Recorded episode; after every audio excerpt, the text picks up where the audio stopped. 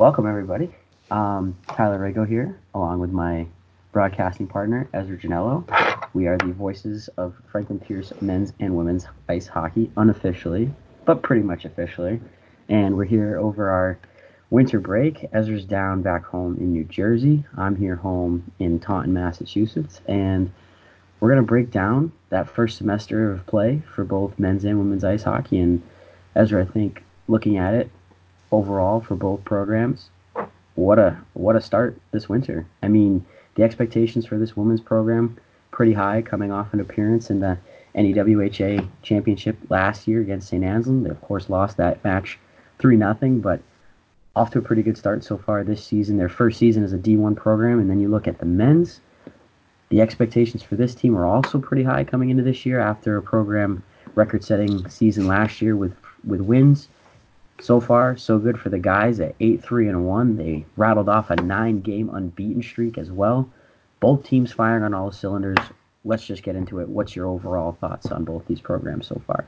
Well, I mean, you, you get what you pay for, is the saying. And, and with both these coaches, you're getting what you're paying for. They're going out, they're doing their recruiting, and, and they're getting people like Becca Niss or Bethany Ross, two people who won championships with their previous team, whether it's Becca Niss and Minnesota State High School Championship, which Tyler, they sell out the Xcel Energy Center. That's that's a pretty big championship. And Bethany Ross, uh, uh, a, a, a U16 national championship with Belle Tire. And I mean, I know my my U16 American year, we were ranked 56th in the country. The number one team in the country was Belle Tire. That's just that that organization. Belle Tire, Caesars, and and Bethany Ross was there. She won a national championship. So you get what you pay for when you go out recruiting like this. And these new faces are, are meshing along well with the returners, and, and we're seeing some really good hockey in Rindge. Well, definitely, we're going to definitely talk about the new faces because it has been the new faces that have contributed right off the bat, both on the men's and on the women's side of things. Um, on the men's side of things, some of these new faces that have come in have really mixed in well with the large returning core that's come over. And for men's hockey, we knew what we were going to get from players like Alex Lester and Ian Wallace in goal. But we started to see this season certain players really taking that step up. Ryan Gorbett, Chris Stevenson, sophomores coming back, have played very well. And then freshmen like Connor Foley and Jason Ledzinski have stepped in as well to provide an offensive punch up front, something Franklin Pierce desperately needed. They were shut out against Nichols to end the semester. A bit of a disappointing note, but you have to imagine that this offense is still going to find a way to roll its roll on through in 2020. I mean, it's uh, it's it's unbelievable what this offense is doing. Like you said earlier, a nine-game unbeaten streak. They just kept rolling and rolling and rolling. And and speaking with Coach Miller uh, earlier this break, he said the pass is the pass. That that first half, it's over. They got to focus on the second half. And I think what's really going to drive them is they're going to look at every single game individually, and it's all a playoff game because with how tight knit this NE10 conference is, every game really is a playoff game right now and they're going to start off the second leg of their season against some non-conference opponents. They've got Curry College on Saturday the fourth, and then Johnson and Wales at home on the fifth. Then they travel or they stay at home to welcome Western New England, and then they finally play Post on the 14th for their first NE10 game of 2020. Do you think that it's difficult to get up for some of these non-conference games, or do you think that if you're Franklin Pierce, you have to treat these non-conference games as if they are games in your conference? Uh, you got to treat every game like it's the same uh, 100% right off the bat, getting into it, uh, high momentum, uh, fast start. Like I say at the start of every game, got to get the blood pumping. We say with the women's, got to eat your M&Ms or listen to your Billy Joel if you're Kiki Doucette. Whatever you got to do to get the blood pumping every single game. It's just got to be game in, game out. And for for the for the guys, I think for me, what I've seen so far that I that I haven't seen before, and in three years prior, is they look just like they're they they look like they're vibing together on and off the ice. I feel like they they have a really tight knit squad that upperclassmen group is really coming together, and then they've injected some really good young skill players to help supplement that that you know veteran core. And I think that it's just it's showing on the ice. They're having a lot of fun. They're winning, which obviously helps, and they're showing that they're no longer the pushovers of the NE10. They went into St. Anselm a program who they've historically struggled with. They beat that team five to three on the road. They came back. They were trailing in that game. They showed some fight and some battle. I, I just, I know that they ended the semester on a bit of a disappointing note, losing to Nichols, but that whole first first half, I was impressed with what I saw from that group up front, especially. Yeah, I mean, impressive is is the word to use. And like you said, they're having fun and winning. Winning is definitely a whole lot more fun than losing. And and seeing them on campus, that's the thing that we get in college is we get to see them outside of the rink and we get to interact with them. And and you see one hockey player, well, you're going to see three more with them, no matter where you are, whether you're in the calf, you're in the library, or in your dorm hall. They're always together. They're with each other, and they're always having a good time. They definitely are a tight knit group. We see that on the women's side too, and we're seeing it on the men's. And I think that that's really contributing to both of their successes. Sticking sticking with the men's, another thing that's different that I have not seen in the prior three years is the use of the goalies. Um, all four of them have started now a game this season so far, and we can imagine that all four are going to play more as well come come 2020. And I think that prior I was just I was so used to seeing the same face or two in goal, and now Coach Millerick is deploying these four goalies out, and they've all delivered very very well. And I think that you look at obviously Ian and Kyle are playing a little bit more, but Adam and Garrett have stepped in, played very well when they've called been called upon. How do you think that Coach Millerick is going to try and balance this out come the start of this season again in January? Obviously, non-conference games coming up could perhaps open the door for um, Carman and Stenberg to play a little bit more. Yeah, I mean, it, really depends on the opponent, and, and I think Coach Millerick has all the faith in the world for all four of his goalies. Obviously, you're going to see those top two goalies get the majority of the starts, especially with those NE10 conference games. But he, he mentioned to me, he said all four goalies got those starts. All four goalies played really well. I was in the building when uh, Stenberg went to Framingham State and put up a 4 1 victory. He looked unreal in that game. And and I think all four goalies have what it takes, and, and he knows that, and he's going to use them to all their abilities.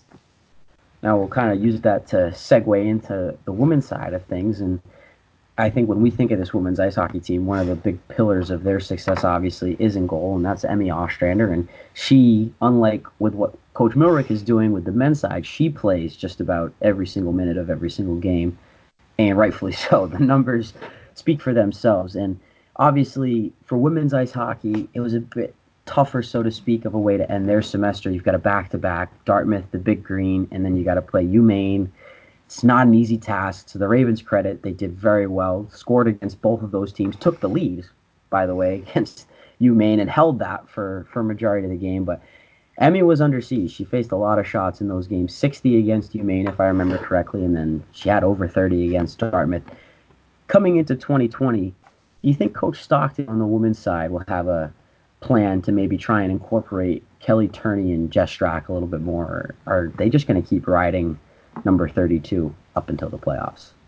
Well, you, you definitely want to see him use all of his goalies. It's it's a tough tough thing to use one goalie for your entire season. It's it's mentally tough, it's physically tough, and and it's it's mentally tough on the backup goalies too with Jeff Strack and Kelly Turney. So looking at their next com- their their opponents coming up, SUNY Canton, SUNY Potsdam, Plymouth State, all Division three opponents, all opponents who you you should be better than. Again, you don't want to go into games saying, "Oh, I'm better than this team," so we're gonna we're gonna put in our, our third string goalie. But that's those are the games where you can start your backup goalies, and then when you play St. Mike's back to back on the 24th and 25th of January, that's when Emmy Ostrander starts those games and, and finishes out the entirety of those games.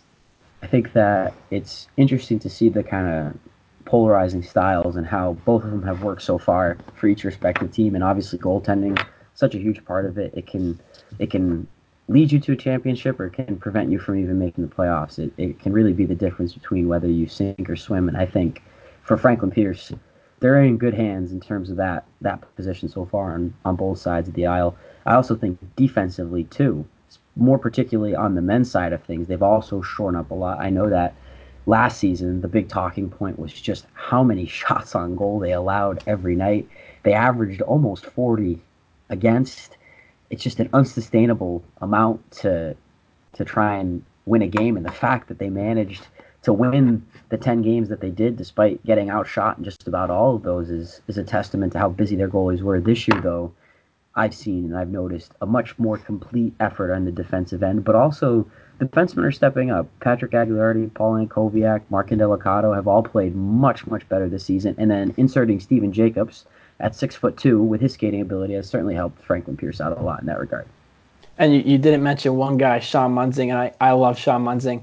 Sean Sean plays like I played. The difference between Sean and I is he's over six foot and over 200 pounds. no, I'm not. He's he's he's a five six defenseman. Here's his scouting report. He's a five six defenseman who's more more comfortable on the penalty kill than on the power play. He doesn't have any career goals, but he is a lock on defense. No one no one's getting in front of his net, and he's not going to be there to stop it. He's he's really back there, and you see that when he puts when Coach Miller puts him with uh, Dave Cambria or one of those more offensive defensemen because they, they can trust that that Sean Munzing is going to be back there for him. We are rooting for Sean that he's going to get one before this season ends. And Mark as well. Mark Indelicato has played 54 games, plenty of assists, not one goal. So we have some goal droughts that hopefully will break in 2020 for the Ravens. And a couple of forwards up front, too, you're hoping maybe for Coach Millerick will also start to come through offensively. Sean Crowley has just the one goal through 11 games. Justin Blanchet has yet to score as well this season. Those are players that, if they can start finding the back of the net and producing, Franklin Pierce could roll out four four lines that could burn you offensively. Well, when you mention guys who, who should be performing, who who might not be getting the numbers that they're used to or, or could be getting, I think of Anthony Nikolopoulos. I love how he plays. He's got so much speed. He's hmm. got unreal hands, and he can just find open space not only for himself but for his teammates too. So I really think that he's going to have a breakout second half of the season, Anthony Nikolopoulos.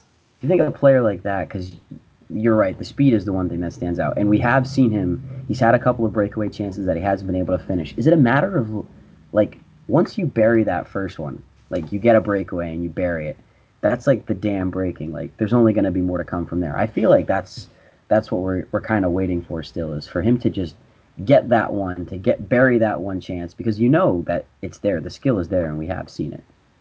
Oh, we've seen it before. Definitely, definitely last year, and definitely in, in some short spurts this year. And, and like you said, once he gets one, the floodgates are going to open. And, and I love Nico. I love how he plays, and, and I can just see it whether it's the first game, the second game, or the third game into the 2020 um, season. It's it's going to come.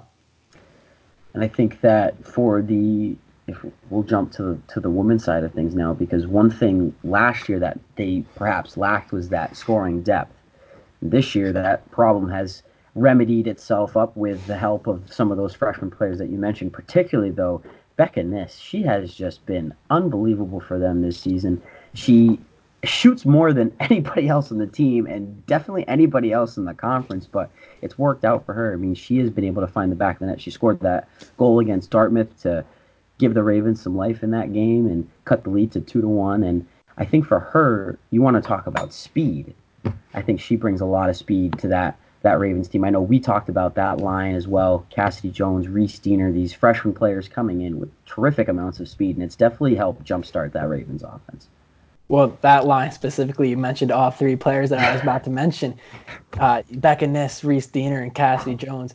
Talk about a, a, a girl who, who maybe isn't getting the numbers that she could, Cassie Jones. She's by far the fastest skater on the ice, no matter who they're playing against. She's got the nicest hands on the ice, no matter who they're playing against. But again, she's that kind of player that she's going to get into the corner, she's going to get the puck, and she's going to find her open teammates. But like you said, Becca Ness, she's just a scoring machine. She is so good at hockey. Like I said, she won that Minnesota State title. She's a much better hockey player than I am, than I'll ever be. Um, I just I I can't believe how how good she's been in this first half, and just to think this is the first half of her collegiate career.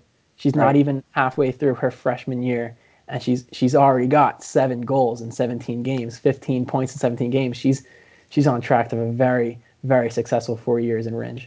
And she's shown that she's comfortable playing up and down the lineup too. She started playing on that top line to begin the year, and then she gets bumped back down to that all freshman third line, but it doesn't seem to matter for her. She's been able to make the most of her opportunity. And I think if you're a freshman player, that's one thing that if you can prove to your coach that you're able to play in all types of situations with all types of different players, it only helps your case going forward. And as you said, her college collegiate career is still very, very young. She's shown a terrific amount of promise. And and the thing that sets Becca Niss apart from other players is yeah, she has the speed and the shot and the hands, but she has that hockey IQ.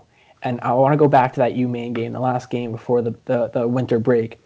And they're on the power play. Their their first goal of the game, Haley Parker buried it. Yeah, but Becca Nish, she got the puck at the far side. And where she put the shot, what I've been saying, what have I been saying all season long, Tyler? Low far pad. What does she do? She puts it low far pad, finds Haley Parker, the team leader in goals. They get a power play goal and take a one nothing lead over the University of Maine. So she's she's got the speed, she's got the hands, but most importantly, she's got that hockey IQ that sets her apart.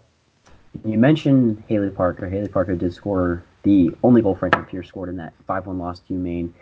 But there's a player right there, along with Nicole Amato, who Franklin Pierce will continue to rely on come 2020. Just that duo in particular and the damage they can do to other teams offensively. Outside of probably St. Anselm, there isn't another school that has that type of one-two punch up front. And for Franklin Pierce, it's a luxury that that you have. Yeah, I mean they they live together off the ice. They're roommates. They drive together, go everywhere. They go eat dinner together. They, they do everything together. I, I don't know that I've ever FaceTimed Haley Parker and Nicole Amato wasn't in the Not same room with her. Yeah, that doesn't uh, surprise they. They do everything together, and then it shows on the ice. You mentioned that chemistry that the men's team has. They're doing everything together, and they're really having fun. Well, Haley Parker and, and Nicole Amato, they're always having fun. They're always smiling, and, and that's why they're winning these many this many games, and why they're being so successful is because when you're having fun off the ice, it translates to being fun on the ice and having success on the ice. Well, you think about going forward too. If this team wants to go at it in the playoffs with Sacred Heart and St. Anselm, which is most likely what's going to end up being the likely matchup, it's more often or not those players are going to have a harder time to to work their offensive magic. So if you're Franklin Pierce, you have that depth now though that you didn't have last year and the years prior to that. You've got some good young players on your second, third line, and even the fourth line too has been able to roll out there and be reliable. Your back end has also produced. Steph Cabins up there, I'm pretty sure, still top three on the team in terms of points. She's been lights out as well, another freshman. So you have this depth now at Franklin Pierce, and if you're Haley Parker and Nicole Amato, that's just that's got to make your life so much easier knowing that if things aren't going your way per se, you've got your teammates there to step up and help you out. Whereas last year, maybe there was a bit too much pressure on Amato, Parker, and even Marissa Massaro too, who's having a fine year this year as well. Yeah, it's you have to be on your A game every single game, and like we said with Emmy Ostrander, that's mentally tough, that's physically tough when you're in net every game. Well, when you have to be on your A game and you're playing forward and, and you've got to score and, and, and all the goals are coming from you and, and one other person, well, that gets tough and that's when hockey becomes not fun because that that's when it becomes a job. And now that they have those teammates that can put the puck in the back of the net and find their open teammates and and honestly just take ice time and, and give them a little bit of a rest and, and and that they can find trust in their teammates that really helps out a lot. We've talked about so far the how close that these two teams are and how the chemistry is just more evident than ever this year. It feels like on both sides of things for for the women's though, they're gonna come out of the break and they're starting on the road. Um, there's always something to be said about these kind of road trips and how they're really beneficial in helping a team build up that morale and that chemistry. And I know as former players, we can definitely attest to that. You more so having played juniors and all that. If you're Franklin Pierce, you're going out on this road trip through January or most of January you've already got a pretty tight knit squad. How does this how is this going to help them even more in terms of in growing as a team and, and getting those results on the ice?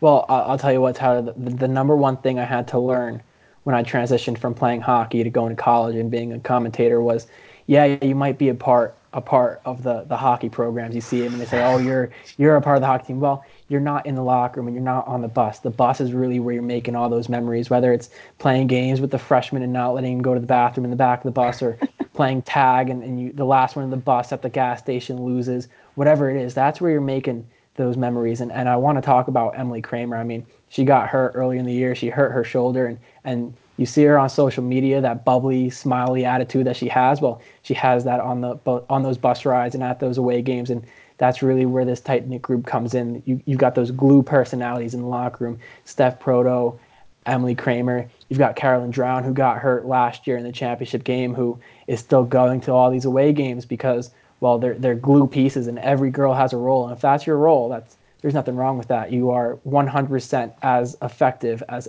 every girl on the ice and, and 100% a part of the reason why they're winning these games. I think that that's one thing that we've seen so far this year is just you know that it's a close group inside the room. You see it on the ice. We see it on campus when we interact with them, and I think that it's it's one of those intangible parts of the game that help because you have you can have skill and you can have certain players that are good at doing certain things, but if you can't put that all together in a cohesive way out on the ice, then how good are you really? And I think that for both the women's and the men, we've we've seen that. I think maybe a little bit more with the men, just with the success that they've been able to find early on. But for the women, it's been just almost as if they didn't take a break. They picked up right where they left off from last year. You know, 20 wins last year. They make it all the way to the finals. They lose a tough game to St. Anselm. They come back this year. They add all these new players, and kudos to the freshmen for really stepping up and and kind of seamlessly assimilating into this team. And it just seems like everybody's firing on all cylinders right now. And it's cur- and I'm curious to see how that's going to pick up once the break comes to an end because obviously they haven't played now for a couple of weeks and um, I'm not sure when they're going to start up practicing again. I'm sure that's probably coming up for them right this now. week. They're probably, they're all yeah. on campus. They're So, all there. They're getting they're getting going again, and I'm curious to see how both teams are going to pick things up. I think they're going to be they're going to be fine, but that rust you have to imagine is going to be there to some extent. Maybe not as drastic, but it'll probably be there. So I, I know a lot of the girls and, and even the guys too, they go home and they skate, whether it's with your old teammates or it's by yourself at, at open hockey or stick time, whatever your local rink calls it. But a lot of these girls, they're from so many different places in the country. It's really hard to, to skate with your teammates. But the greatest thing about it being 2019 and almost 2020 is you've got social media, you've got Instagram, Facebook, Snapchat, Twitter, whatever you're using these girls are talking every single day, whether it's in the team group chat or they're keeping their streaks up. They're talking every day. They're with each other every day, whether it's in their head or if it's physically. If if if you're Emily Kramer and you're going up to see Beans, Haley Donahue, or, or if Beans is going down to see Emily, I don't know what it, it is, but I can almost guarantee you, I, would put a hundred dollars that those two hung out. Hundred bucks. You've got a hundred bucks to put. I mean, I have to. I have to say, if we if we are going to get somebody to come on for this next for this next little thing that we do. I mean, there's two great, two great recommendations right there in Emily Kramer and Haley Donahue. Perhaps both of them together because they're just.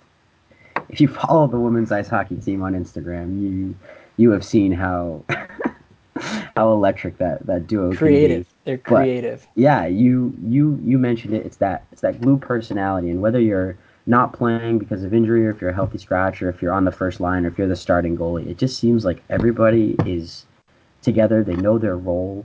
And it's cliche, I know, but it really does go a long way in, in your on ice success. And I think we're seeing that with, with both with both programs so far. And it's going to be interesting. The women's starting off on the road, the men's start off at home.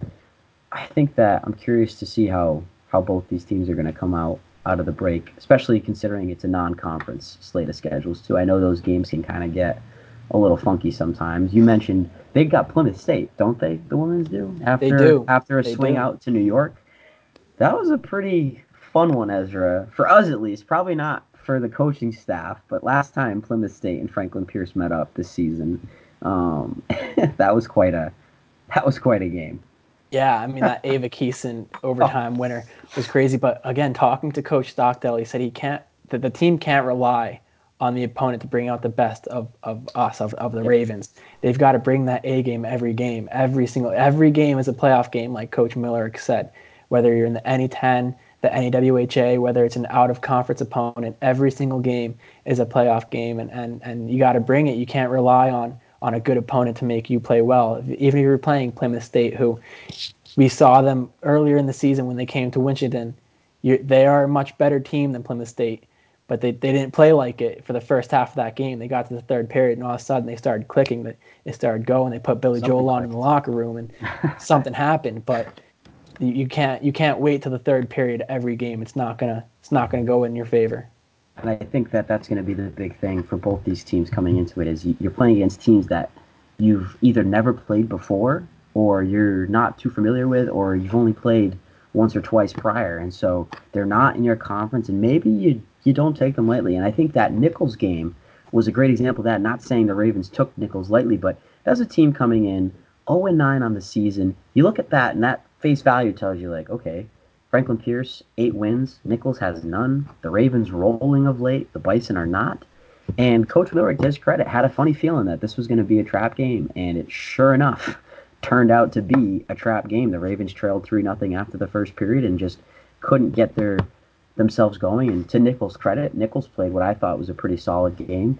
And I think that when you go up against these non-conference opponents, you you got to bring your best because you don't know what to expect. And Nichols plays in the CCC, which you and I talked about. That's a very that's a very formidable Division three um, conference.